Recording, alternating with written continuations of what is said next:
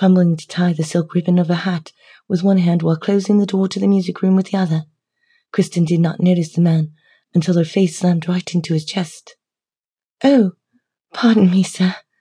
She looked up to see whose torso she had collided with and found herself gazing into the eyes of a stranger. A very handsome stranger at that.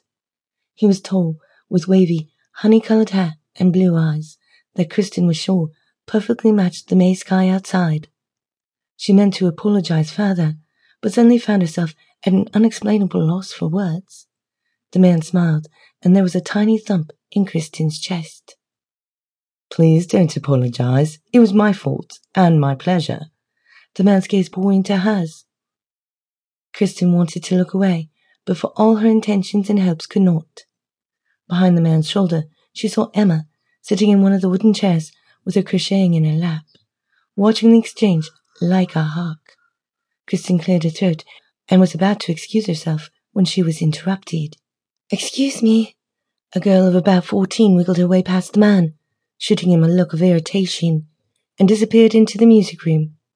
Kristin suddenly became aware that both she and the handsome stranger had failed to move from the doorway where they had collided. My sister Lydia, the man explained, and please excuse me for not introducing myself after so rudely bumping into you. Eric Westcliffe.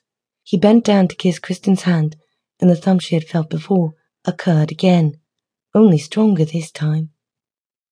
Kristin Van Buren, I'm very pleased to meet you, Mr. Westcliffe, but I must say, it perplexes me as to how we have not met before, if your sister is also a student of Signor Verde's. Ah, well, Kristin Van Buren, my sister has only recently switched the time of her lessons from morning to afternoon. In addition, I don't always accompany her, only on occasion, as today. Lydia's governess usually escorts her, but the lady fell ill just yesterday. I see. Kristin strongly desired to talk more with this Eric gentleman, but couldn't think of anything more to say. Her gaze fell dumbly to the floor.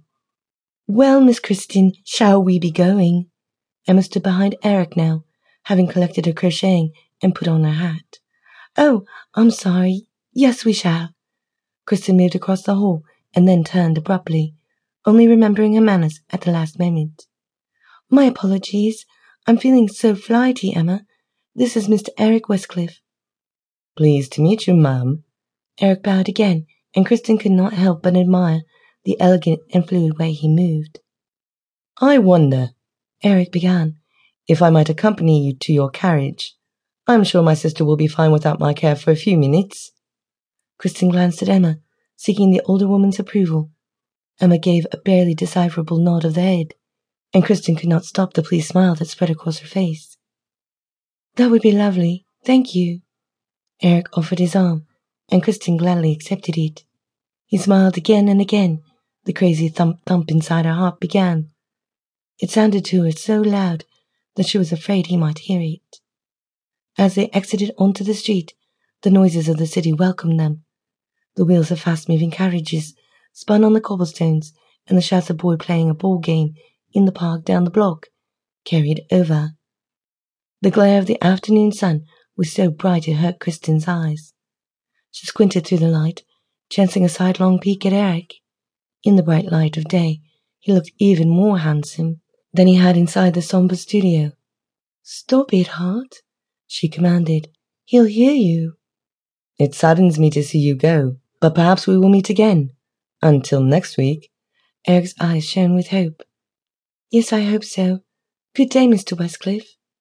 The same to you, Miss Van Buren. And with that he was gone, and Kristin and Emma were swept away down the street in their carriage. Kristin relaxed into the softness of her seat and exhaled in pleasure. A sense of airiness, of careless exhilaration, was sweeping through every part of her body. What was happening? She had never, ever felt like this before. True, she had not had very many interactions with men to whom she was not related in some way. But still, why was she feeling so unbelievably wild? I can't believe how handsome that Mr. Westcliffe was, she squealed to Emma. Don't you agree?